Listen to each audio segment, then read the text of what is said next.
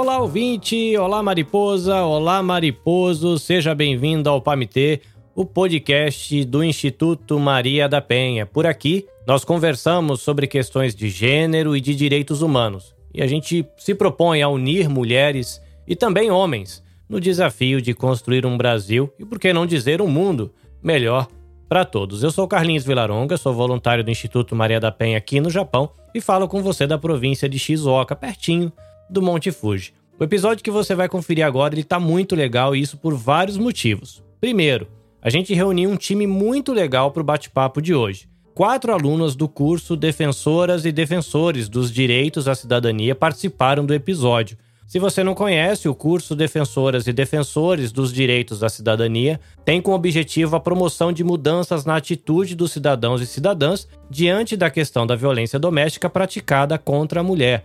O Instituto Maria da Penha ele realiza este curso desde 2010 em Recife, lá em Pernambuco, e em Fortaleza, no Ceará, nas universidades, faculdades e em áreas de vulnerabilidade social. Além de formar mais de 900 pessoas, cerca de 4.500 pessoas já foram impactadas indiretamente e felizmente esse número cresce a cada dia.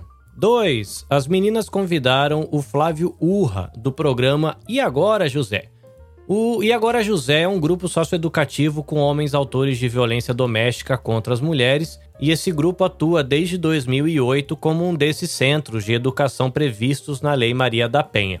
E finalmente, as alunas não tinham ainda participado da gravação de um podcast, olha que interessante. Isso é super legal, já que esse episódio fará parte da campanha O Podcast é Delas 2022 o projeto Podcast é Delas nasceu com a missão de promover e facilitar a maior participação de mulheres nos podcasts. E essa campanha tem sido realizada desde 2017. Vários podcasts do Brasil participam dessa campanha, tem participação da galera em Portugal e os podcasts da Podosfera Nipo Brasileira também estão engajados aí nesta campanha. Então, você vai conferir tudo isso logo depois da vinheta especial da campanha O Podcast é Delas.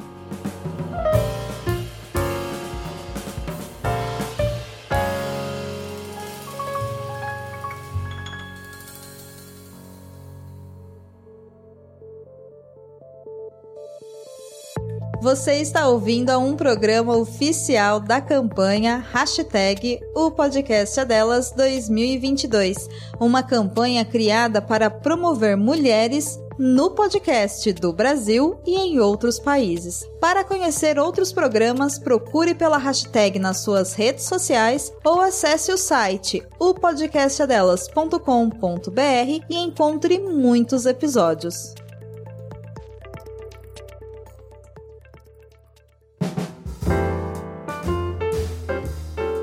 Você está ouvindo Pamida Podcast. Gente, vocês estão estreando aqui no Pamitê, então eu vou pedir a gentileza, vou chamar um por um, para vocês poderem dizer um pouquinho o que vocês fazem, da onde vocês falam, para os nossos ouvintes conhecerem vocês, antes da gente começar a desenvolver é, o papo sobre o, o projeto, né? E agora José. Então eu vou olhar aqui, no caso, as pessoas não nos veem, mas eu estou aqui do meu lado esquerdo, com o cabelo todo encaracoladinho, com uma camisa verde e um óculos retangular vermelho. Do meu lado esquerdo, Gleice Kelly. Olá, por favor, fale um pouquinho de você pra gente, o que você faz, o que, que você desenvolve, de onde você fala. Olá, eu sou do Maranhão, né? Eu sou psicóloga, eu trabalho com mulheres né, em situação de violência eu sou é, especialista em saúde mental e atenção é, psicossocial e também especialista em mulheres é, que vivem em relacionamentos abusivos. Do meu lado esquerdo, aqui, mulher preta com o cabelo todo encaracoladinho até a altura dos ombros, uma camisa azul escura florida, sorridente. Patrícia Ramos, por gentileza, fale um pouquinho de você pra gente. Olá, gente. É, bom, eu trabalho com, no, no, terceiro setor também. Acho que a maioria das mulheres é, que estão nessa linha de frente aí de luta, de batalha de militância, está nessa área. E minha formação é, é em pedagogia, mas eu sou especialista em direitos humanos. A minha monografia foi o grupo E Agora José, né? Então, assim, eu convivi um bom tempo com eles e me apaixonei pelo tema e sou fanzaça. Então, achei super pertinente trazer como convidado, né, nosso Flávio Urra, que está aí à frente de vários, não é só esse não, está à frente do Agora José, mas ele já é referência aí no Brasil, na América Latina, vai falar um pouco dele também, então é isso, meninas. Atualmente, é, eu sou coordenadora, vice-presidente do, do Centro Teresa de Benguela, que é um coletivo também na cidade de Itaquaquecetuba, em São Paulo, e também faço parte da coordenação do, do, do curso de promotoras legais populares, sou promotora legais populares, e é isso. Muito bem, no centro da tela, Sheila Guirello, mulher branca, cabelo liso, passando aí dos ombros, um óculos retangular, tá aqui com uma blusinha preta com bolinhas brancas. Sheila, conta um pouquinho mais sobre você, as atividades que você desenvolve. Oi, pessoal. É... Bom, eu estou me formando em Ciências Econômicas, mas eu já faço pós-graduação em Direito das Mulheres, especificamente, né, com uma abordagem feminista.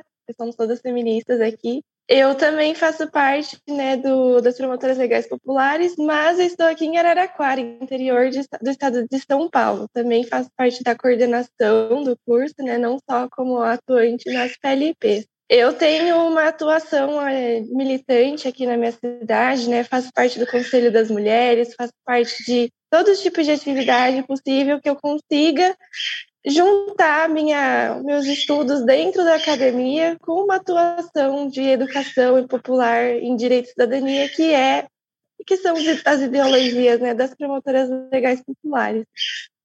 Muito bem. Do meu lado direito aqui, Catarina Souza, mulher preta, tá com cabelo encaracoladinho, um pouquinho antes de chegar no ombro, aí brincos de argolinha, um sorrisão, uma blusinha que daqui parece uma blusinha branca, está aí sorridente. Catarina, conte um pouquinho sobre você pra gente. Olá, me chamo Catarina Souza, mulher preta da periferia aqui do Rio, sou carioca. É, atualmente eu trabalho no equipamento público da Prefeitura do Rio, que é a Casa da Mulher Carioca Tia Doca, que fica na região de Madureira, não sei se vocês gostam de samba, mas já ouviram falar na quadra da escola da Portela, Império Serrano, Arlindo Cruz, é bem ali naquele meio que eu trabalho. E ali nós atendemos muito. A Madureira é na periferia, é no subúrbio do Rio, então a gente trabalha com mulheres, em sua maioria, pretas e pardas e pobres.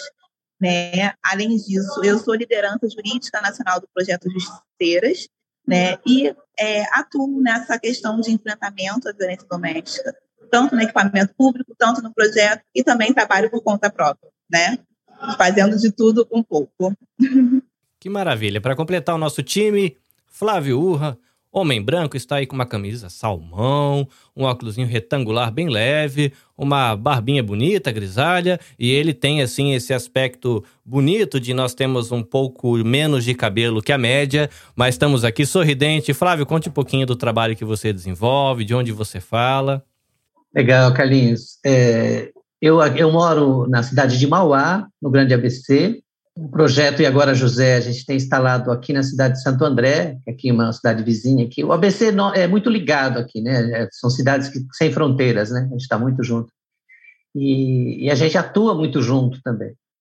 Então, eu faço parte do programa E Agora José, que é esse programa que a base dele é o atendimento por homens condenados pela Lei Maria da Penha, mas também atendemos outros homens também. Inclusive, Catarina, a gente está com, com um grupo de homens do Rio de Janeiro aqui, a gente está atendendo. A gente, nossos grupos estão tá sendo tudo online, né? A gente está fazendo só grupo online e o, a gente fez uma parceria com a vara, uma das varas aí do Rio de Janeiro, e a gente está atendendo os homens que estão em medida protetiva. Então, a gente atende homens que estão condenados pela Lei Maria da Penha, homens que estão em medida protetiva, e também homens que nos procuram espontaneamente. E além desse, desse grupo, a gente também faz formação, a gente forma pessoas para trabalhar com grupos de homens. Então, a gente tem um curso que chama Curso de Gênero e Masculinidades, inclusive está com as matrículas abertas, né? A gente faz um curso desse por ano e ele começa o mês que vem, em abril começa a turma, é um curso aos sábados, que a gente, por estar tá fazendo online, agora a gente está chegando no Brasil inteiro, né? A gente está fazendo é, esse curso no Brasil inteiro. Eu, como formação, eu sou psicólogo e sociólogo, e aí eu fiz um mestrado em psicologia social, juntando né, os, dois cursos, tanto de psicologia como de sociologia, e trabalho, então, nesse, nesse, nesse foco, considerando sempre nessa coisa do machismo como uma ideologia, né, como uma ideologia. Então, a gente trabalha nessa desconstrução da ideologia através da reflexão, através da conversa, através dos grupos de homens. Legal. E para completar, que eu percebi que eu não fiz isso, mas eu sou um homem branco, magricela, uso cavanhaque raspado, cabeça. Cabeça raspada é ótimo, né? O cabelo raspado e estou aí com um óculos retangular, fone de ouvido, microfone de estúdio aqui, fazendo pose de podcaster. Gente, eu amei o nome do projeto. Aqui na abertura a gente já falou que é um projeto desde 2008, mas eu estou muito curioso de saber como é que foi o começo desse projeto? Onde surgiu a ideia? Né? O porquê desse nome? Eu queria ouvir um pouquinho mais, fiquei muito curioso. Esse nome, ele tá. Quando a gente foi fazer o lançamento do projeto, é, na verdade a gente começou mesmo o E Agora José nesse formato que ele tem em 2013. Então, assim, a gente já tinha experiências anteriores. O primeiro grupo de homens que a gente criou foi, aliás, acho que foi o primeiro do estado de São Paulo. Foi lá em 2002, quando a gente começou a fazer grupos de homens. Então, a gente já vinha com várias experiências, mas esse formato que agora José tem hoje começou em 2013. Foi uma iniciativa da Secretaria de Política para Mulheres da, da cidade de Santo André. E a gente sentou, a gente tinha um grupo que organizava o, o projeto, e a gente sentou junto com, a, com as mulheres da Secretaria de, de Política para Mulheres e começamos a pensar num nome, né? que nome que a gente faria o projeto. E a gente, na cidade de Santo André, tem um equipamento que chama Vem Maria, que é o centro de referência que atende as mulheres que, que sofrem violência doméstica. E aí a gente começou, ó, vamos pensar num nome que dialoga com Vem Maria. É, e aí a gente começou a pensar, e aí a, uma delas, né, a Cristina Pectol, que era a secretária adjunta, ela falou assim, é, e aí o poema do Drummond, e, aí, e agora José? Aí eu falei, ah, vamos pesquisar aqui. Aí pesquisou no, na internet, pegou o poema, e a gente leu o poema. É, e parece muito com, essa, esse jeito que o homem chega para nós, sabe? Pareceu muito o poema. Eu leio o poema, a gente falou, puxa, é esse momento mesmo parece muito que o poema está nesse momento que o homem está meio perdido, assim, e saiu, né? Perdeu a estrutura machista, rompeu alguma coisa, quebrou, e ele está nesse momento perdido. E aí a gente colocou esse nome, é um, é um nome muito bom mesmo, é, e tem muito a ver com a poesia do Drummond.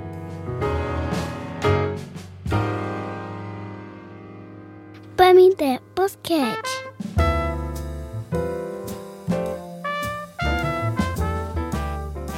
Então, Flávio, você falou para a gente como que se deu o nome, né? Como que vocês chegaram no nome, mas eu queria saber como você chegou até, até a ideia de, de formar esses grupos, como que foi a sua trajetória para chegar até é, essa ser um dos pioneiros aqui em São Paulo, eu acredito que seja na nossa região aqui. Então, como que se deu essa a sua trajetória para chegar até o e agora José, até o formato que ele está agora hoje? Então, Patrícia, é, nós começamos é, eu, né, eu comecei a entrar em contato com essa temática no ano de 2001. Eu tinha feito um, a faculdade de Ciências Políticas Sociais, é, depois, dez anos depois, eu fui fazer a faculdade de Psicologia, e quando eu terminei a Psicologia, foi em 99 que eu terminei o curso, é, junto com o pessoal da, da faculdade, a gente montou uma cooperativa de psicólogos. Então, a gente tinha uma cooperativa, na verdade era uma cooperativa de psicólogas, né? Só tinha eu de homem e, as, e outras 19 psicólogas, e a gente montou uma cooperativa é, e nessa cooperativa tinha uma, uma pessoa que da cooperativa que trabalhava na prefeitura de Santo André,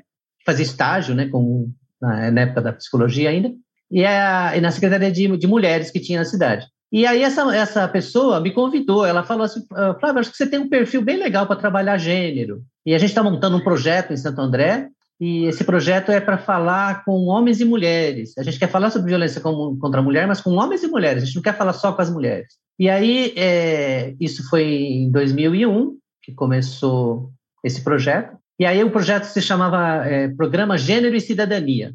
Então era um programa que estava sendo urbanizado, as favelas de Santo André, e junto com a urbanização, construção das ruas, das casas, a gente entrava para discutir vários, vários temas. Então havia várias ONGs, cada uma entrava para discutir um tema. Então uma ONG entrava para discutir a questão da infância, outro para discutir a questão da pessoa idosa, pessoa com deficiência e eu fui selecionado para trabalhar com o grupo de gênero.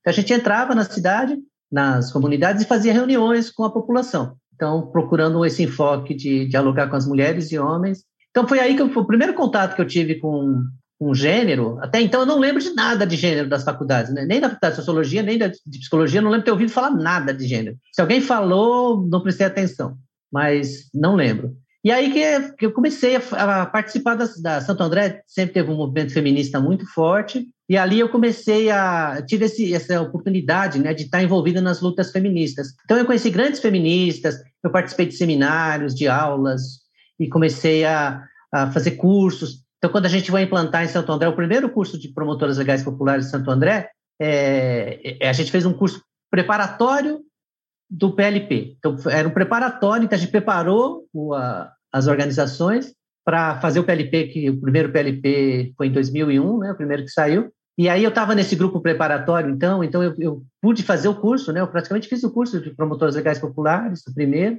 É, e aí ali, então, eu, eu, fui, eu recebi toda essa informação do movimento feminista e conheci, né? Eu conheci feministas maravilhosas, né? Eu sempre é, falo para mim assim, que foi uma surpresa na minha vida, é, porque a gente vem do mundo machista, né? A gente vem do mundo machista e quando a gente conhece é, a diferença, né? A diferença de se estar com mulheres do que estar com homens e, Carlinhos, assim, eu chego à conclusão que as mulheres se tornaram seres humanos muito melhores do que os homens, né? Que, assim, e, e a gente vê aquele, assim, o que os homens nos levam, né? As conversas dos homens, o jeito que eles tratam e, e o jeito que as mulheres, né? E era um grupo de mulheres que gente todas preocupadas umas com as outras e querendo jogar para cima a pessoa o tempo todo, querendo dar oportunidade, querendo construir essa pessoa. Então eu tive esse prazer de estar envolvido e aí comecei a entrar também, né? Aí eu conheci o Sérgio Barbosa também, que o Sérgio Barbosa ele trabalhava numa uma ONG em Santo André. O Sérgio Barbosa é uma referência nesse tema de, de masculinidade. Então eu comecei a trabalhar nessa ONG junto com o Sérgio. Aí depois veio o Davidson também, junto com essa ONG também. Então o Davidson é uma outra referência hoje na questão do homem negro. E, e, aí, nesse contato, eu, eu, fui conhecer também a campanha do Laço Branco, que é a campanha de Homens pelo Fim da Violência contra a Mulher, foi bem no ano de 2001 que ela chegou no Brasil, então pude participar das reuniões de organização. Depois eu fui conhecendo no Rio de Janeiro um projeto de homens que chamava Grupo Reflexivos de Homens, que é uma organização chamada NOS, que fazia grupo de homens numa política estatal. Era muito interessante no NOS, porque no Rio de Janeiro foi um período de 10 meses quando a Benedita da Silva ela era vice-governadora e o governador, o garotinho, saiu para concorrer à presidência e ela ficou dez meses como governadora. Então, nesse período, ela implantou um serviço no Rio de Janeiro de atendimento aos homens e fazia os grupos reflexivos. E aí eu fui lá conhecer, então, essa experiência do Rio de Janeiro, eu participei de uma roda de grupo reflexivo e achei fascinante. Eu falei, puxa, é, tá aí, né? Eu acho que a gente consegue fazer um trabalho muito bom. Não tinha Lei Maria da Penha na época, era a Lei 9.099, que a, que a violência contra a mulher caía. E aí, depois desse, de conhecer esse projeto, aí que eu vim para Santo André e falei para a Silmara, né, que era, que era assessora da, da de política para mulheres, falei, Silmara, vamos plantar esse grupo aqui em Santo André, esse grupo é... Aí a gente fez uma articulação com um promotor que chama Claudio Honor, em Santo André, e o Claudio Honor topou, e aí a gente começou a fazer um grupo de homens, então, em Santo André, só que assim, era um grupo, mas não, chegava a ser grupo, sabe? Porque a gente nunca teve uma quantidade de homens suficiente para chamar de grupo. Então, assim, chegava um homem, ficava um pouco com a gente, ficava, chegava outro, ficava mais um pouco. Aí, quando você estava pegando um pouco de vínculo com esse homem, ele saía, que acabava a pena dele. Então, era, era, é, pingava, né? Os homens pingavam nesse grupo. E aí, nesse, nesse tem uma, uma coisa marcante, assim, que foi a... Eu, na, nessa ONG, quando o Sérgio Barbosa trabalhava, eu tive acesso a uma cartilha de um grupo chamado Canteira, que era um grupo da Nicarágua, que fazia grupos de homens. Era uma metodologia, se eu não me engano, de 10 oficinas, que era fascinante. Eu vi aquela metodologia e falei, nossa, que coisa legal para você trabalhar com os homens. Ela começava leve, de temas mais pequenos, depois ia aprofundando, aprofundando, até chegar nos temas mais pesados. E aí a gente achou isso maravilhoso, e aí a gente teve a oportunidade de aplicar essa metodologia em 2002 na Guarda Municipal de Santo André. Então, eram guardas, 50 guardas que tinham passado num concurso, e a gente foi lá e aplicou. A gente ficou uma semana com esses guardas, todo dia fazendo oficina com eles. E você vê, em duas semanas, o efeito foi surpreendente. Assim, você, você começar a ouvir o discurso desses guardas no, no final, identificando a violência que eles praticavam, identificando o bullying que eles praticavam contra alguns homens do, do, da guarda. E aí a gente viu que tinha uma ferramenta assim preciosa nas mãos com esse com essa cartilha. E desde então, você vê, 2002 a gente testou a metodologia, mas nunca conseguimos um grupo de homens para aplicar essa metodologia. Então, o tempo foi passando e a gente nunca conseguia ter um grupo. Depois eu acabei fazendo grupo de homens em, em Diadema, que eu fui trabalhar num CRAS em Diadema. Depois fizemos grupo de homens em São Bernardo. Depois grupos de Santo André, de novo, que eu fui trabalhar num outro projeto que atendia violência e abuso sexual contra crianças e adolescentes. Então, eu fiz um grupo com os homens, né, abusadores. E, e aí foi passando toda essa, essa experiência até que chegou 2013.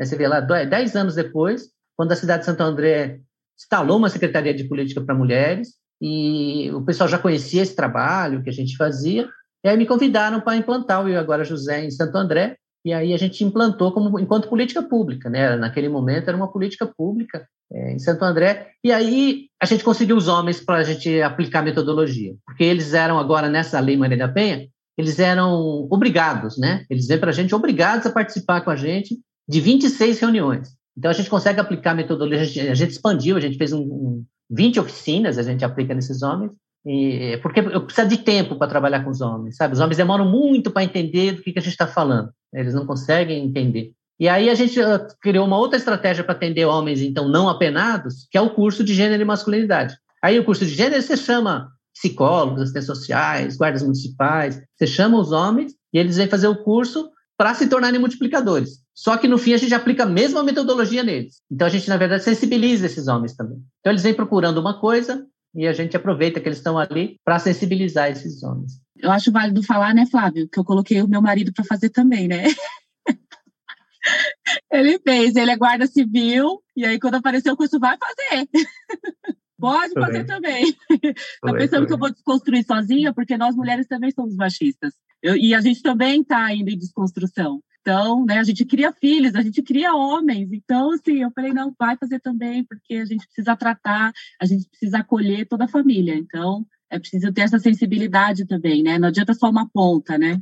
Acho que a Maria da Penha ela fala muito sobre isso também, apesar de não ser colocado em prática o todo, ela, ela procura acolher todas as partes né, envolvidas, né? Inclusive, não só a família, né, é, que a gente entende, que a gente nem pode mais utilizar mais esse termo como família tradicional, mas ainda, né, os, os tradicionais ainda utilizam esse termo, né? Mas eu acho que pensar em família hoje é pensar no, num todo, né? Não só pai, mãe, mas pensar em todas as estruturas de família, né, que temos hoje, né? É, eu achei interessante a fala quando você disse que é transformador, né? Você fez é, guarda municipal e viu um resultado muito grande. Só que a gente sabe que esses homens, na maioria dos casos, vão porque são obrigados, porque o juiz determina. Então, muitos chegam muito, muito revoltados. Eu percebo que muitos não querem participar. Alguns vão ao primeiro encontro e aí depois não vão mais.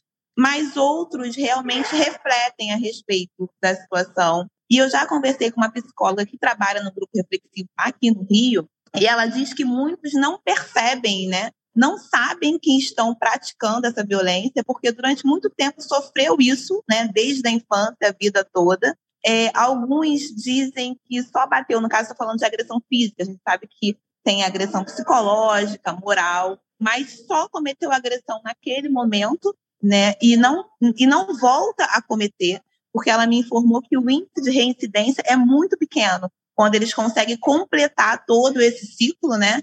Todo é, esse período no grupo, ela percebe que eles não retornam.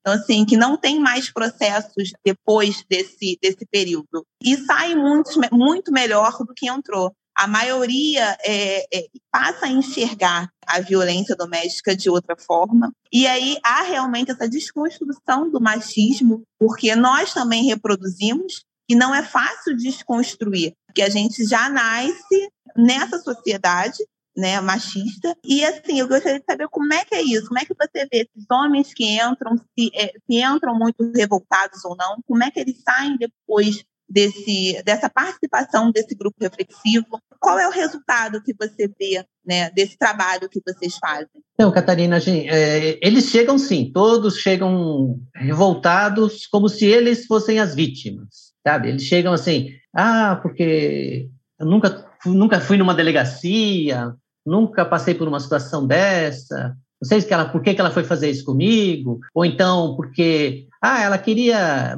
é, ela não queria, eu não queria mais nada com ela e ela fez isso só para me prejudicar. É, eu nunca fiz nada, nunca cometi nenhum tipo de violência. Então, eles sempre chegam com esse discurso, sempre, sempre. É raro quando chega um que chega e fala: Olha, eu cometi um erro e eu estou aqui pagando pelo meu erro. Isso é muito raro.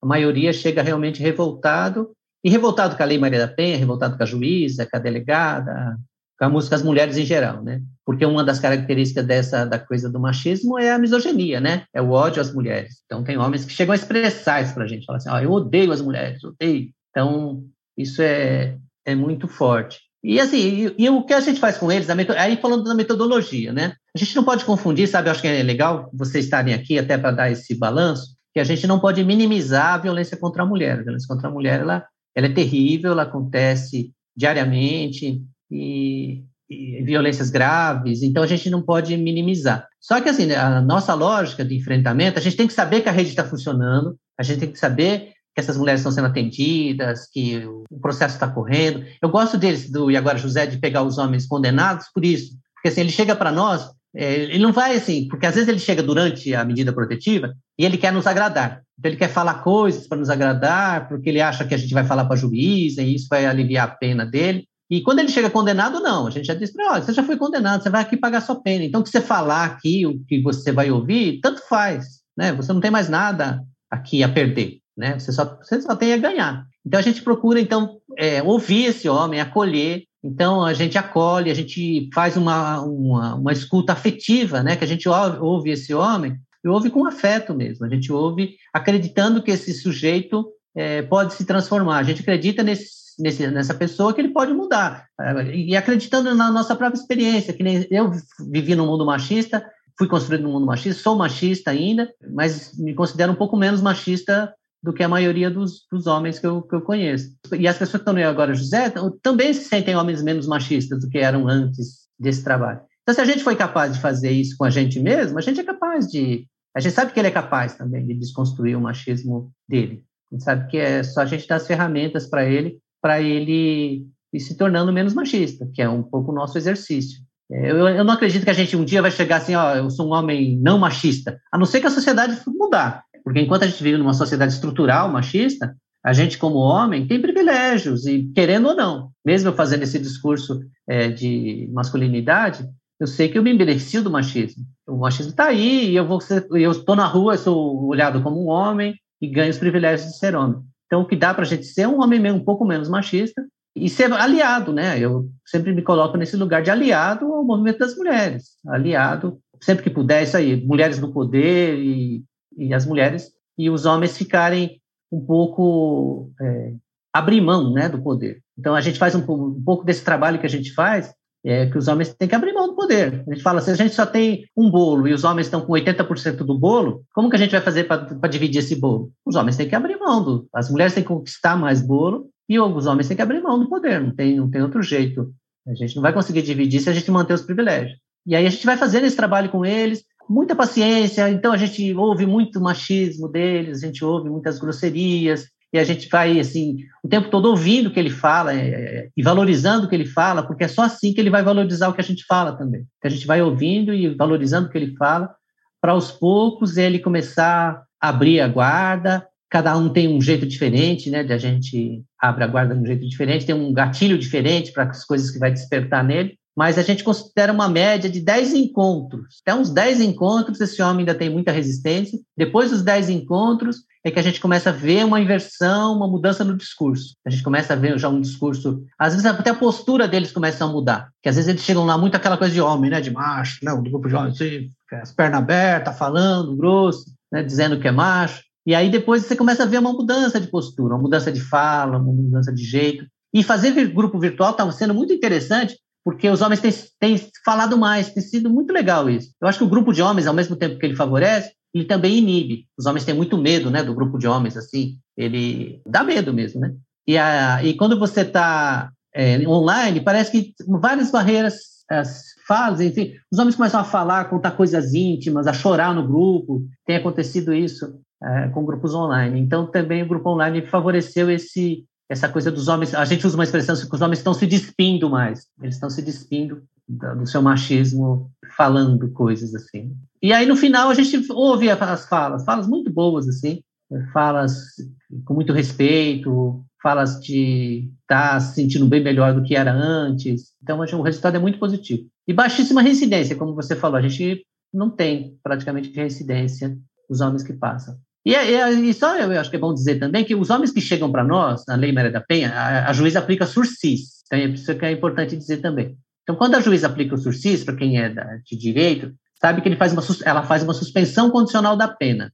Então, olha, é, tem a maioria dos juízes nem usa sursis. Tem muitos juízes que não gostam do sursis, porque o caso fica durante dois anos pendente e às vezes o juiz quer mesmo tirar papel da mesa, quer tirar processo da mesa, e ali fica, vai ficar com esse homem suspenso por dois anos até, né? Então, esses homens, de fato, gente, os homens que chegam para nós em Agora José, não seriam presos. Eles não sofreriam qualquer tipo de pena. Eles é, fizeram violência contra a mulher. Aqueles que fizeram violência mais grave, que pegaram mais de dois anos de prisão, iriam presos. E esses homens não teriam nenhum tipo de pena. Então, de fato, a gente, a gente fala para eles que é uma pena alternativa à prisão, porque é, mas de fato eles não seriam presos. Porque no Brasil, uma pessoa que comete um crime com pena de até dois anos não vai preso. Então, ele não teria nenhum tipo de punição. Então, a gente pega homens que não teriam nenhum tipo de punição, que muitas vezes cometeram violências leves até, tem homens que estão lá porque mandou um WhatsApp, porque fez uma ameaça verbal, porque empurrou. Então, são violências ainda iniciais, mas que se a gente não intervir nesse momento, elas vão crescer, vão, vão se tornar violências maiores. Então, a gente consegue pegar uma violência é, ainda leve e evitar que surjam as grandes violências. Então, ele tem esse, essa característica de positivo também, Catarina.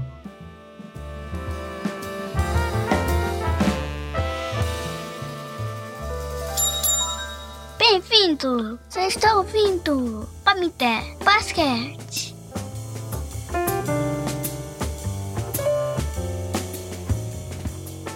Explica pra gente como é a metodologia que vocês usam né, nos encontros para esses homens, para eles terem essa consciência do, do, trabalho que eles fazem, né, do trabalho que vocês fazem. Queria saber mais um pouco. Você pode explicar para gente um pouco da metodologia? como eu disse, assim, o, o, início da metodologia foi aquelas oficinas do Canteira, da Nicarágua, e depois a gente foi ampliando. Então, hoje a gente tem um leque de 20 oficinas, algumas a gente foi criando, e até chegar nesse número. A gente procurou trazer, são 20 oficinas, e cada uma a gente procura abordar um, um dos aspectos do machismo. Então, a primeira a gente trabalha o que é ser homem, depois como nos tornamos homens, as, os jogos infantis, é, violência contra a mulher, são 20 temas, honra masculina, e geralmente cada, cada tema é, é assim, a gente é, é tem a, um pouco do presencial e o jeito que a gente adaptou para fazer online. Né? No presencial, a gente joga uma pergunta e divide em pequenos grupos para eles discutirem entre eles. Então, eles discutem no pequeno grupo aquele tema e aí cada grupo apresenta. Então, a gente joga para eles falarem, então, por exemplo, na violência contra a mulher. Então, um grupo a gente fala: olha, vocês vão falar que violências uma mulher sofre quando ela é criança ou adolescente. Aí, no outro grupo, que violências uma mulher sofre quando ela está trabalhando. Ela pode ser uma faxineira, uma professora, uma secretária, uma médica, que violência ela sofre no trabalho. Uma outra, que violências uma mulher sofre quando ela está se deslocando, quando ela está no trânsito, quando ela está no carro, no ônibus, na calçada. Violências ela sofre. É, aí o outro grupo, que violências uma mulher sofre dos companheiros, do marido, do namorado. E dependendo do número de grupos, você vai colocando violência. Então, que violências uma mulher sofre quando ela é idosa, que violências a mulher sofre na mídia. A gente vai procurando a, a pegar os vários aspectos da violência e aí deixa eles falarem da violência. Então, aí vem um grupo e fala: olha, quando ela é criança, ela sofre violência sexual, ela sofre menos, ela é, a liberdade dela é menor do que a liberdade de um menino, é, essa objetificação do corpo da, das, das, meninas. Depois eles vão falar da, da, calçada, que ela, ela sofre assédio na calçada, que ela tem o corpo dela vigiado o tempo todo. E aí os homens vão falando sobre isso. E aí, quando um, um grupo termina, a gente pergunta para os outros, ah, alguém lembrou de uma outra violência? Alguém lembra de algum caso? E aí começa a trazer casos da vida, exemplos. E aí eles vão falando sobre a violência e a gente vai trazendo perguntas para eles para tentar é, tirar deles o que, que, eles acham sobre isso. Né? E aí a gente começa a abrir a discussão. E sempre é, a dinâmica é sempre essa mesma, só que assim, uma vantagem que eu acho que a gente tem nessa metodologia, por ser 20 oficinas com temas fechados, é que a gente tem uma equipe de facilitadores muito grande. Tá? A gente está com quase 20 né, é, facilitadores e facilitadoras no E Agora José. Como é grupo online, então você não tem limite mais, né? A gente vai abrindo grupos, vai abrindo grupos e vai dois ou três facilitadores cada grupo, e os nossos grupos acontecem todos, é, sempre quarta-feira à noite. Então, foi ontem à noite, a gente teve os grupos. No paralelo, a gente vai abrindo, usando salas virtuais e, e fazendo ao mesmo tempo vários grupos. E aí, é, os, as, os facilitadores e facilitadores vão aprendendo o tema. Então, é aquele tema, é, por exemplo, esse que eu falei da violência contra a mulher, às vezes o facilitador já aplicou várias vezes, em vários grupos, várias vezes volta esse tema. Então, ele já sabe o roteiro, ele já sabe um pouco o que, que o roteiro vai despertar ali nas falas, e fica mais fácil da atuação. Então, ele, ele entra tranquilo. Né? O facilitador sempre entra mais tranquilo tendo esse roteiro na mão. E quando precisa substituir, por exemplo, um, alguém que não pode, fala, oh, hoje eu não vou poder participar, tal. Quem que assume lá o grupo? Aí uma outra pessoa assume, só pergunta, qual a oficina que está? Ah, é a número 5. Então ele já sabe que vai ser a número 5 que ele vai aplicar. Então é um método muito fácil de, de implantar. E, então a gente usa essa metodologia e aí vai fazendo um ciclo, né? Quer dizer, o nosso grupo é aberto e permanente. Então o homem entra em qualquer oficina. Ele pode estar na décima, na vigésima, ele entra e ele vai participar de 20 encontros e aí ele sai. Então tá, tá misturado. Então tem homens começando, tem homens no meio do processo e homens no fim também. Então esses homens se misturam. Que nem mesmo ontem eu fiz a, eu geralmente eu faço é, duas reuniões com, com os homens. Uma quando ele chega, quando ele chega a gente faz uma entrevista com ele. E também eu faço depois um grupo que a gente chama de 23 terceiro, que é depois que ele participou das 20 oficinas. Então aí eu faço uma reunião com esse homem também. E ontem eu fiz a reunião e coloquei junto. Então tinha um homem chegando, um homem que era a primeira vez que ele, que ele vinha, e tinha dois homens terminando, dois homens fazendo o 23 encontro. Então aí a gente põe eles para dialogarem, né? A gente fala, o, pedir para o homem contar a história dele, porque que ele está ali, ele começou a contar como ele chegou, o que aconteceu com ele, e aí passa para os homens que estão terminando falarem como que foi para eles participar do grupo, e aí eles fazerem essa troca. Faz bem para os dois, né? Para o que está chegando e faz bem também para o que está saindo fazer esse, esse contato. Um pouco é isso a nossa metodologia. Então, Flávio, eu queria saber sobre a questão da reincidência desses homens dentro do projeto e também sobre a faixa etária. Se tem alguma faixa etária predominante onde teria assim mais agressores e também se esses homens eles podem se tornar facilitadores e ajudar futuros homens que também estão nessa faixa nesse programa. Bom, Gleice, é assim. Faixa etária. Faixa etária, talvez seja entre 30 e 50, se a gente for pensar assim. Mas tem de tudo. Chega, eu acho que o homem mais jovem que a gente recebeu com 20 anos e o mais idoso com 95 anos, né? A gente tinha um homem lá com 95 anos. Só que são, se for pensar, talvez sejam os extremos, né? Os homens mais velhos e os homens mais jovens sejam os extremos. E é muito interessante a gente ver disso, que às vezes a gente ouve nas falas, né? Às vezes as pessoas têm aquele pensamento evolucionista, né? Que fala, ah, não, os, os homens estão, o mundo está melhorando, né? a geração vai estar diferente.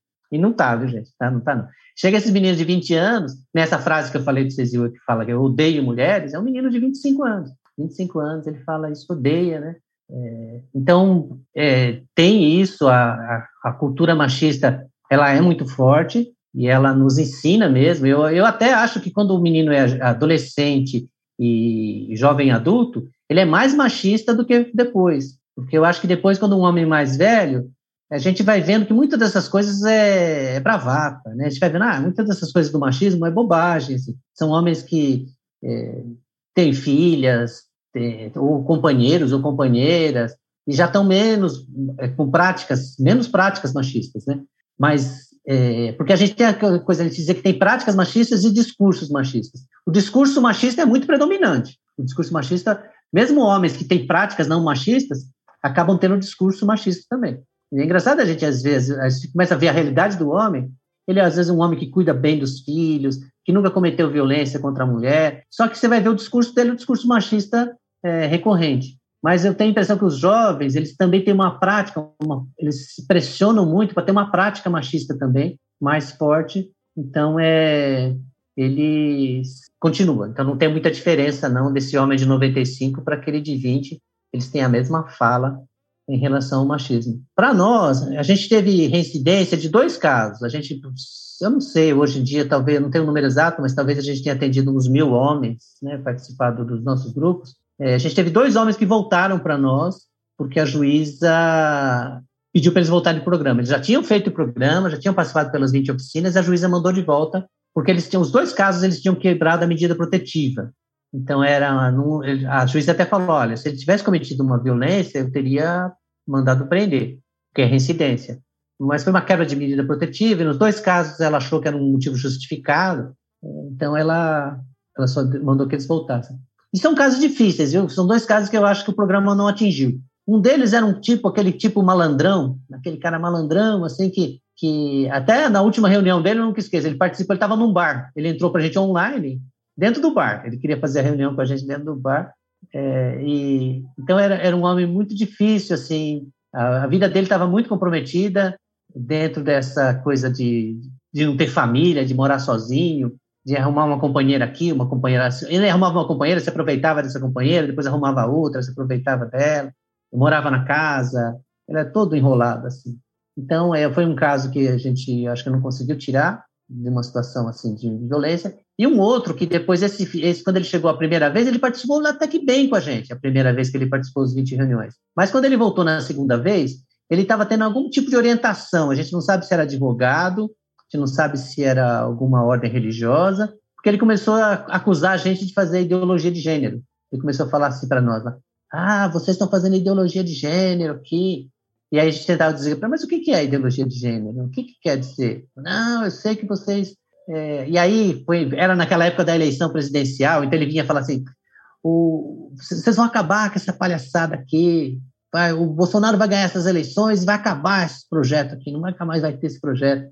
E aí eu lembro que o, o Reginaldo Bombini, né, que era o facilitador do grupo dele, falava assim para ele: Pai, esse projeto aqui ninguém acaba. Esse projeto, esse projeto aqui é, são as pessoas estão aqui porque querem, não recebem nada para estar tá aqui. Não é um projeto da, do município, não é. Porque é importante dizer que eu falei no começo que a gente começou como prefeitura, só que quando mudou a gestão em Santo André em 2016, é, o prefeito que entrou não quis dar continuidade no projeto e fechou a Secretaria de Política para Mulheres. Então, naquele momento, acabou o nosso vínculo com a prefeitura de Santo André. Aí, desde então, desde 2017, é uma ONG que faz a gestão do programa. A gente usa recursos da ONG, é, toda é a ONG, então é um projeto independente. Então, o Reginaldo falava, ninguém, né? É um projeto que não vai acabar. Mesmo que chegue uma autoridade querendo acabar, não vai ser possível acabar com, com então, foi dois casos que, que falhou, que, ele, que a gente não conseguiu uma mudança é, mais profunda nesses homens. Mas não reincidiram na violência. E, para nós, esse é o mais importante, né? Porque o nosso foco do trabalho é a eliminação da violência contra a mulher. Assim, se o homem, a gente até diz isso, olha, se o homem sair com ganho secundário, se ele sair melhor como pessoa, se ele tiver relações mais saudáveis, ótimo. Mas o nosso foco é interromper a violência contra a mulher. Então, é, a gente entra, com, o nosso lado nesse projeto é o enfrentamento à violência contra a mulher. A gente não entra pelo homem, né? a gente não entra pelos homens, a gente entra para diminuir a violência contra a mulher. Porque a gente sabe que é, é, muito relativo, né? A gente fala assim, é muito relativo. Até nesse ponto que vocês falaram, se tem um homem que possa se tornar facilitador, ainda não teve. Quando a gente tinha presencial, a gente tinha muito de um homem que continuou com a gente. Ele, ele era um, já um homem mais velho, ele tinha 77 anos, e a, a companheira dele de vez em quando ligava para o Gilberto, né, que trabalha no, no Agora José também, e ela ligava para o Gilberto, falava, Gilberto, ele está muito chato aqui, ele está querendo falar muito alto toda hora, está querendo ficar valentão de novo. Então, e olha, gente, ele com a gente, era um, era um doce esse homem, era um senhorzinho, assim, você, quem olhava para ele, falava, ele é incapaz de cometer uma violência. Então a gente falava para ele, falava, o senhor não quer continuar vindo nos grupos? Continua. Você já acabou sua pena, mas vem aí, vem com a gente. E ele continuou indo com a gente no grupo, mas era uma participação muito limitada, assim, né? As reflexões que ele fazia, é, o, o, a bagagem interna dele, né? o conteúdo interno dele era muito, muito pequeno. Então, a gente não tem casos, assim, de, de homens... Porque a gente atinge lá no Iagora José é o, é o machismo bruto, viu, gente? É o machismo bruto, é aquele machismo do homem que tem uma cabeça de 50 anos atrás ainda. Então, é, são esses homens que chegam lá. Então, não tem Agora, os facilitadores vêm do curso. Né? A gente faz o curso de gênero e masculinidade, esse curso todo ano, e os homens fazem o curso, e muitos homens que fazem o curso vêm se tornar facilitadores. E depois eles querem participar do Agora José e vêm como é, voluntários, né? Trabalhar no Agora José. Então, são homens que procuram o curso, não os apenados, né? Os apenados a gente ainda não teve, não teve essa experiência, não.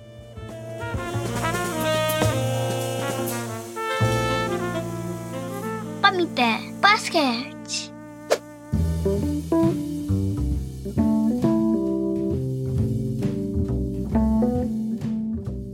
Flávia, é uma honra estar aqui conversando com você aqui hoje, né? Eu sou estudante de economia, de direito, mas eu sou pesquisadora de violência doméstica. Então, ouvir alguém que trabalha especificamente com os homens autores de, de agressões e de violências, trazer essa perspectiva do outro lado é muito interessante. E você tocou em alguns pontos é, muito interessantes.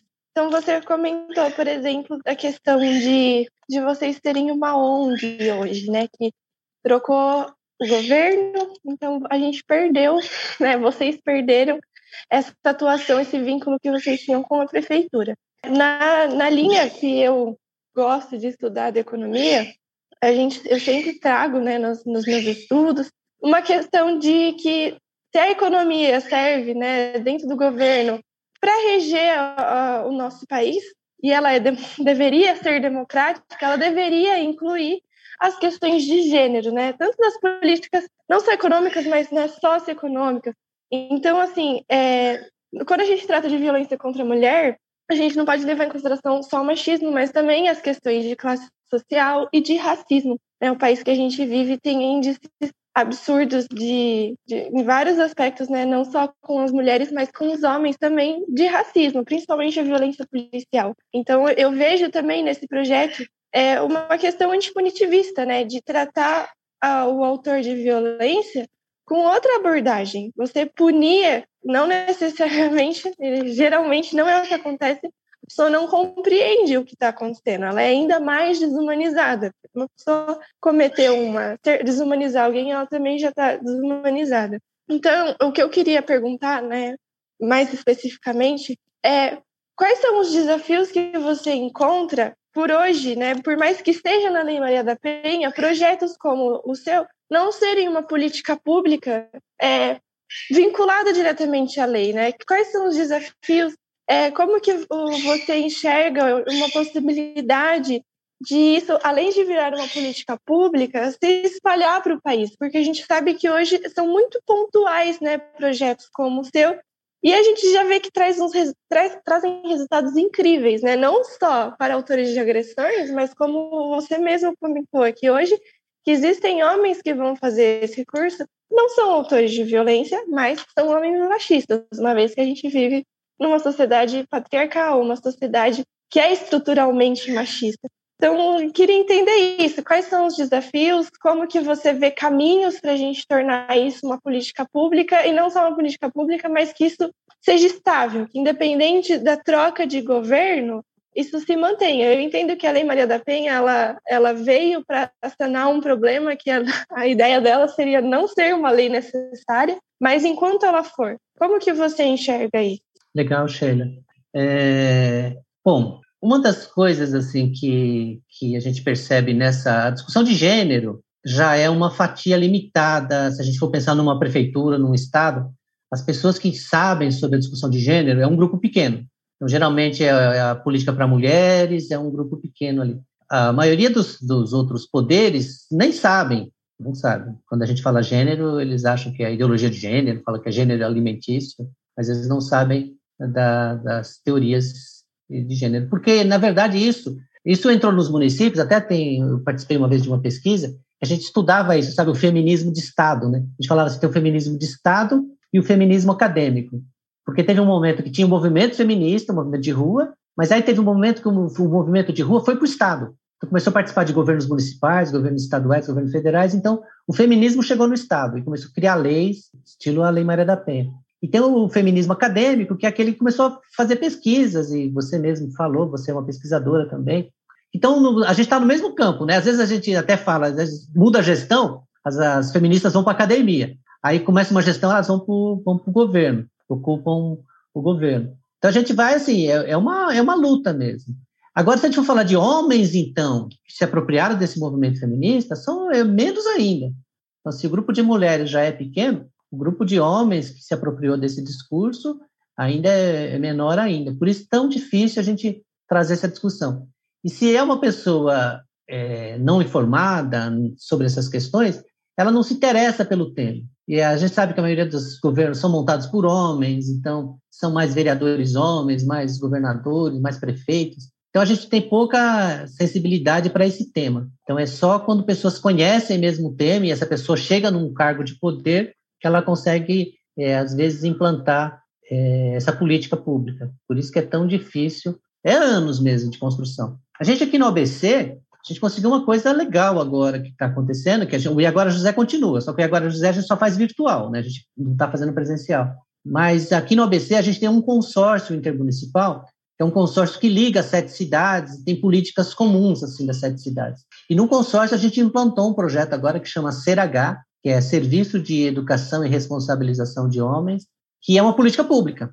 E legal que ela é, ela é gerenciada pelo consórcio intermunicipal. Então, o consórcio é legal que é uma entidade que fica independente da troca de gestão das prefeituras. Então, pode trocar os prefeitos e o consórcio continua mantendo a política. E aí, a gente está fazendo um grupo de homens agora pelo CRH, quanto política pública. Isso é resultado de anos, você vê, é resultado lá de mais de 20 anos de movimento feminista, de organização, que vai construindo isso. Hoje, a gente é muito procurado, o curso de gênero e masculinidade, vem pessoas do Brasil inteiro fazer o curso, e sei, muitas gestoras e gestores que estão querendo implantar na sua cidade o grupo de homens. Então, a gente tem, tem vários, né? A gente conseguiu, a gente tem agora José em Santos, a gente, tem, a gente atende os homens em Santos, a gente tem agora José em Pirajuí, que é uma cidade do interior de São Paulo. Essa semana começou em Poá, vizinho da, da Patrícia, montaram também o E Agora José. Então, é, a gente oferece a nossa metodologia, a gente passa a metodologia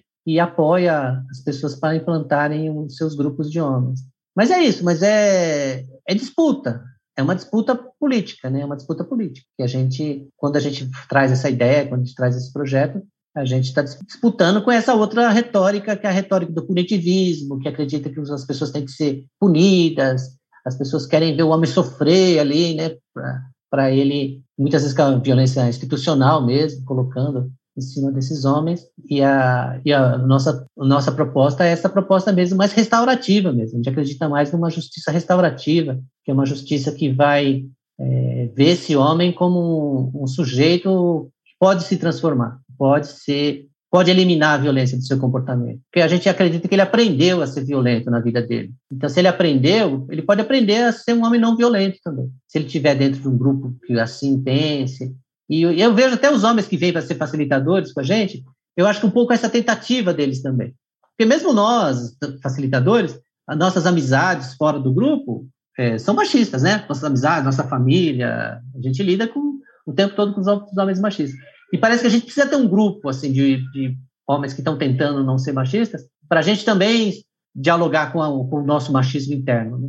como a gente poder desconstruir esse lugar. Por isso que a gente é tão procurado assim e os homens gostam tanto de ser facilitadores do E Agora José, porque querem também se desconstruir, né? não, não ter uma recaída. Porque a tendência, a gente é o tempo todo pressionado para ser machista, né? A, sociedade espera isso de nós e nos, nos coloca esse lugar. E é muito sutil, a gente sempre fala disso, que tem machismo sutil, né? Não tem, tem machismo que é machismo aberto, como a violência, mas tem machismo que é sutil, que é coisa que mesmo os homens ali com essa discussão podem estar praticando, né? Que a gente pode muitas vezes estar usando esse discurso nosso para de novo o homem ocupar a pauta, né? Quando a gente faz essa fala, por isso que é tão importante vocês estarem aqui, vocês mulheres, né? Porque e no e agora José a gente tem, a gente tem algumas mulheres facilitadoras justamente para trazer a gente para esse lugar, porque a gente nunca pode se des, é, descolar do movimento feminista. Se o movimento feminista começar a achar ruim nosso projeto, é, então é que alguma coisa está errada. Então a gente tem que estar sempre junto, porque senão a gente tem, pode estar tá criando um novo tipo de machismo. Agora os homens desconstruídos, né, o desconstruidão que, que agora ocupa o, o lugar de fala e toma o lugar de fala das mulheres, né? Então por isso que, que é tão importante. Mas para a política pública virar política pública é isso. A gente vai ter que disputar mesmo. A gente vai ter que disputar espaço. A gente vai ter que trazer essa ideia e disputar com outros projetos e trazer pessoas para fazer curso. O curso de gênero acaba sendo muito legal, assim, nesse ponto, que nem a gente teve no ano passado, tinha uma juíza que fazia o curso, uma juíza de uma cidade do interior que fez o curso. Esse ano tem dois promotores de justiça que estão vão fazer o curso como alunos. Então a gente consegue pegar pessoas, tem defensor público que, que ano passado fez o curso também. Então a gente consegue é, trazer esse discurso para pessoas e chega, muita gente conservadora mesmo, viu gente? Tem gente que entra no começo do curso, gente conservadora é, para fazer o curso. E, e aí, durante. Alguns até deixam o curso depois que começam a ver as aulas, mas é um jeito da gente dialogar com essas pessoas e disputar a ideia, né? disputar nosso projeto. Né? eu acho interessante pensar no que você está falando agora, né? É, que é uma coisa que a gente bate, principalmente é, na nossa questão, por exemplo, de nós que somos promotoras, né, né, Sheila, que é a importância da educação, né? Então, pensar que a política pública, né, no seu caso, por exemplo, está tá fazendo toda essa desconstrução, por exemplo, em estruturas prontas, mas é, a gente não consegue desenvolver, por exemplo, projetos voltados para escolas, por exemplo, né, que seria nós pegaremos uma grande massa né? E, e, e, tudo muito cedo. Então, quando a gente pensa em, em, grandes estruturas e pensar que a gente ainda vai levar aí 50 anos, né, para a gente tentar, se a gente andar rápido, né, fazer essa, é, essa, essa desconstrução de, de, de tentar alcançar uma igualdade de gênero, isso ainda levaria 50 anos para que isso viesse a acontecer. Então, é, uma das coisas que, que eu quero te perguntar, o que, que te motiva né, a não, não desistir desses projetos e o que, que, o que, que você pensa para eles para o futuro. Né? A gente na Lei Maria da Penha, quando a gente fala em violência, a gente pensa muito em o que, que você espera da Lei Maria da Penha, gente? Que acabe, que acabe a lei, que acabe a violência, que a gente não precise usar ela. É isso que a gente espera, né? Então, eu acho que diante disso tudo, assim, dessa grande batalha ainda que a gente tem pela frente aí, o que, que você espera para os grupos, né? Socioeducativos, né? Eu, inclusive, até coloquei para as meninas, né, que a questão do socioeducativo ele é muito utilizado para a Fundação Casa. Já se tem aí um peso, né, em cima do conceito, né? Então, desconstruir conceitos também é uma função, basicamente, também da, da academia, né? A gente precisa desconstruir também esse conceito dentro da academia. E e eu tive essa dificuldade, eu vi as meninas também tendo essa dificuldade, porque a gente bate sempre muito na, é, nas mesmas é, autoras, né? não se traz nada novo, o que a gente estuda na academia é o que a gente já estudava há 15 anos atrás, há 20 anos atrás, então precisa também se é, reformular né, essa, esses autores que são utilizados dentro da academia também. Eu tive essa dificuldade também de tentar trazer coisas novas, né, coisas, ideias novas, né, e aí existe bastante é, resistência dentro da academia também para a gente conseguir reformular alguns conceitos. Então, o que, que você espera, Flávio, para o Agora José e para os outros grupos, né? Então, eu acho que, assim, esse campo, é, eu sempre penso nele, assim, que ele, ele me ao mesmo tempo que eu fui me constituindo nesse campo, eu fui também ajudando na construção desse campo também. Então, hoje em dia, isso faz, é meu lugar de fala, né? Hoje em dia, esse lugar é, é o que me construiu também, é o que me, o que me faz também. E, e aí, nesse, nesse jeito que a gente tem trabalhado, eu tenho visto avanços, né? eu tenho visto avanços. É lógico que são avanços pequenos, quando a gente põe isso ao longo dos anos, que nem quando eu penso mesmo é, nessas pessoas, né, que nem eu, é, que eu, que eu trabalhei com elas, é, tanto o Sérgio Barbosa, como o Davidson, como mesmo né, do Rio de Janeiro, o Fernando Acosta, né, vários homens né, que, que a gente atua junto, Adriano Beiras, lá de, de Florianópolis, que a gente foi assim, acabou se tornando uma rede de, de homens também que foram é, construindo o campo. Né? A gente foi construindo esse campo com vários homens então, eu acredito que isso tem influenciado pessoas, tem influenciado pessoas. Eu, eu gosto muito do Davidson mesmo. O Davidson, eu vou dar um exemplo, porque eu conheci o Davidson, ele era um adolescente, né? O Davidson, ele estava na... Ele era, trabalhava no CES, né, nessa ONG que eu trabalhava junto com o Sérgio. Ele era um adolescente, tinha 15, 16 anos quando ele entrou lá e fazia aquela questão de distribuir preservativo para os jovens, fazia projeto de educação de jovens, assim. É, então, e hoje ele é um doutor referência, né, na questão de, de masculinidade negra. Então, é, são pessoas que vão sendo construídas nesse campo, que vão se tornando referência também. E vão aí depois constituindo o campo, né? E é nesse ponto que a gente vai. A gente é construído nesse campo e aí a gente começa a construir o campo também. E então eu sou otimista nesse sentido, mas não, mas não otimista em relação à, à luta, né? A luta ela realmente é, é, cruel mesmo. Eu acho que 50 anos acho que ainda é pouco para a gente conseguir é, equiparar. Eu acho que a lei tem que entrar pesada por isso, eu acho que a lei tem que entrar, eu acho que tem que ter essa coisa de paridade no Congresso, paridade no governo estadual, isso aí tem que ser lei, porque não vai, se a gente ficar esperando a boa vontade para criar paridade, a gente não consegue. Eu acho que a lei tem que entrar para dar paridade, uma lei que, que dê paridade de poder, tanto no executivo como no legislativo também, para poder, assim como a gente faz com as cotas, né, a gente ter uma paridade maior. E essa questão da raça também que vocês trouxeram, é, é, aí é um problema à parte que a gente precisava discutir também, talvez um outro encontro, para a gente falar sobre isso, né? Porque a gente uma vez, uma vez eu lembro que um estagiário, a gente tem muitos estagiários também de faz estágio com a gente, né? Eu lembro que um estagiário uma vez falou assim, Flávio, onde estão os homens negros? Aí eu falei, ah, estão aí nos grupos, né? Não, vem olhar aqui o grupo. E aí a gente olha, realmente não tinha homens negros no grupo. E aí a gente chamou uma vez, um, junto com a juíza, né? Eu comentei isso com a juíza, e a gente chamou uma reunião com, com mulheres negras, do movimento negro, para a gente falar. E aí surgiu algumas questões assim, que aí uma, eu lembro de uma liderança, ela falava assim, é, as mulheres negras sabem como o sistema de justiça trata os homens negros. Então, muitas vezes, ela pensa duas vezes antes de denunciar um homem negro, porque ela sabe que o sistema vai ser mais duro com ele. Então, a gente falou, poxa, isso pode ser mesmo um impeditivo de esses homens negros não estarem chegando para nós.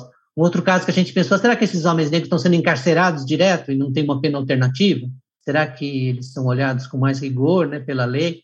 Então, é uma coisa que a gente precisa discutir também isso. E aí pensar também, né, se eles não estão chegando para esse sistema, que jeito que a gente atinge esses homens negros também. Porque o próprio Davidson, quando ele faz essa discussão, e o Davidson eh, dá aula no curso de gênero e masculinidade, ele sempre traz essa coisa, né? Como que o homem negro reproduz o machismo, até o movimento negro, no início, no início, tinha um pouco essa luta também, essa coisa do homem ser macho, violento, agressivo também, para enfrentar os brancos. Então é difícil agora você dar esse salto para um homem negro pacifista, né? Então tem uma tem um caminho aí também a ser a ser construído que a gente precisa construir juntos aqui também. Né? Mas acho que é isso, gente.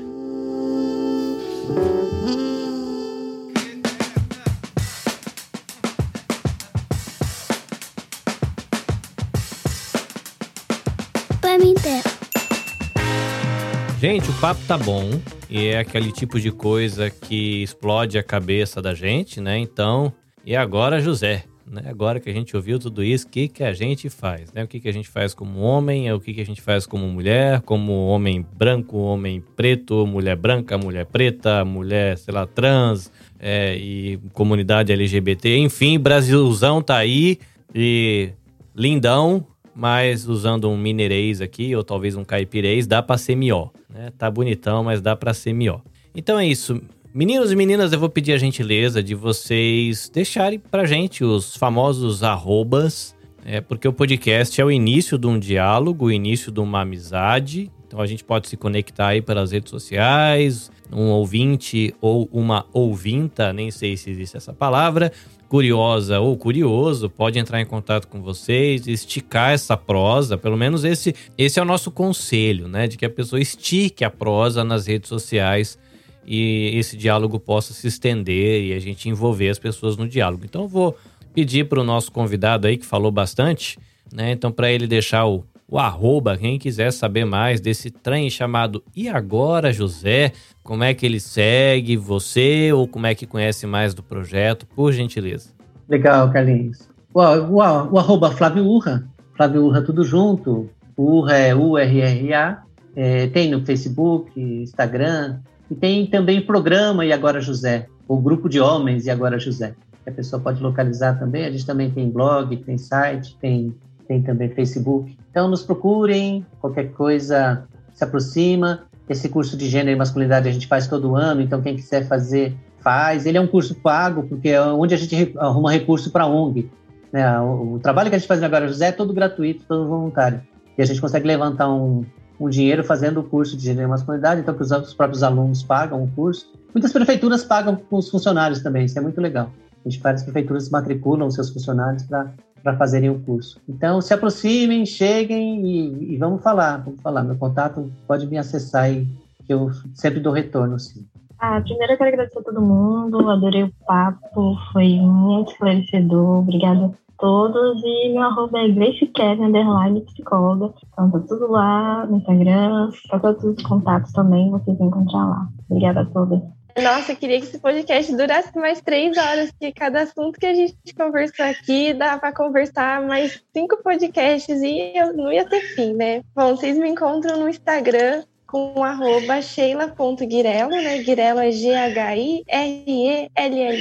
E também convido todo mundo para acompanhar as promotoras legais populares de Araraquara pelo Facebook ou pelo Instagram. No Instagram, nosso arroba é arroba coletivo Benu.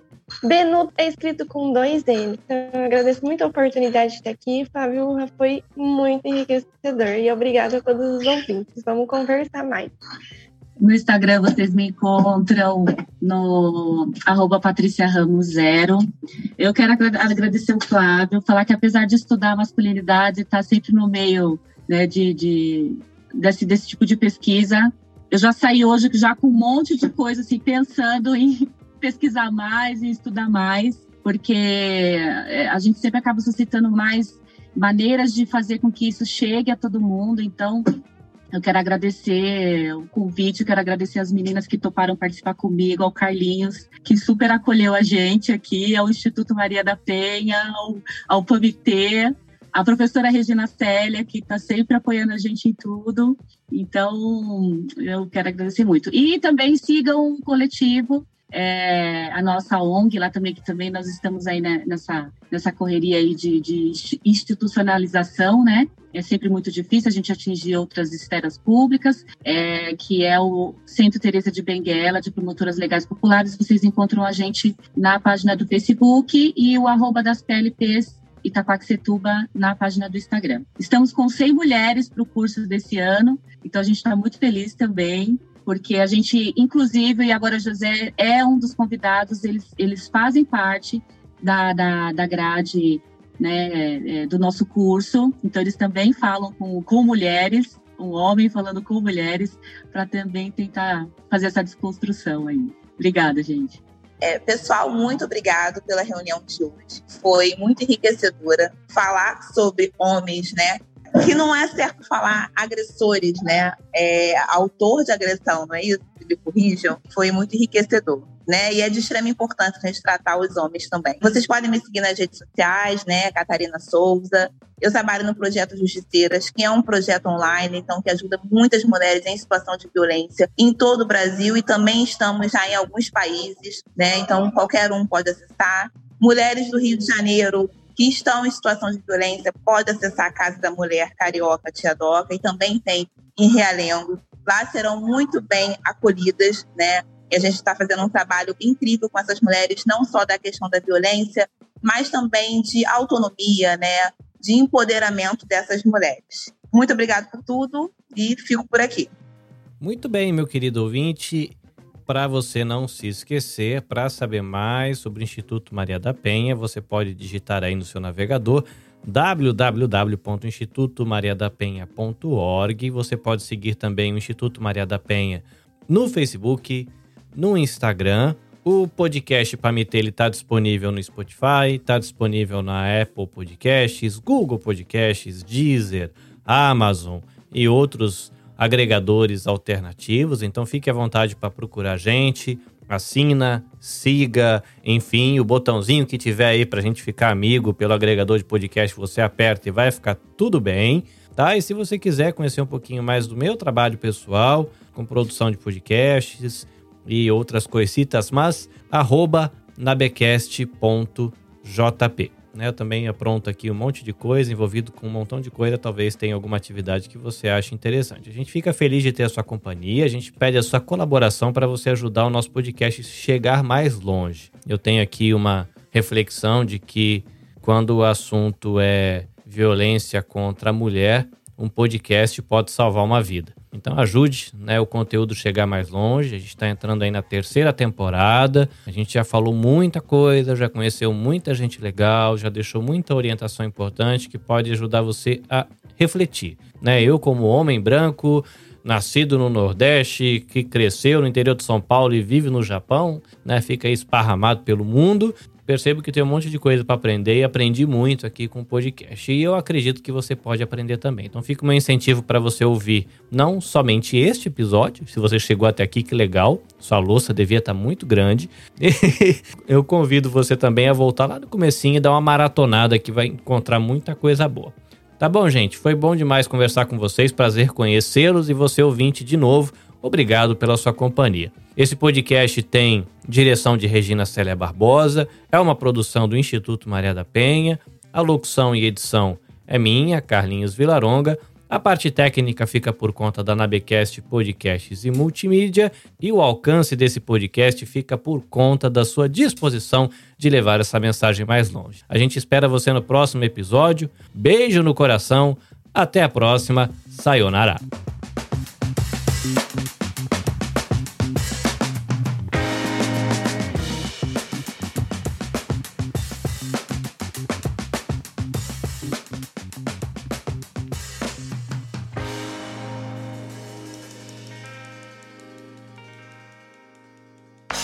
Este episódio foi editado pelo Nabecast. Saiba mais em www.nabecast.jp. Nabecast, conectando pessoas, desenvolvendo amizades, construindo parcerias e compartilhando vida através de podcasts.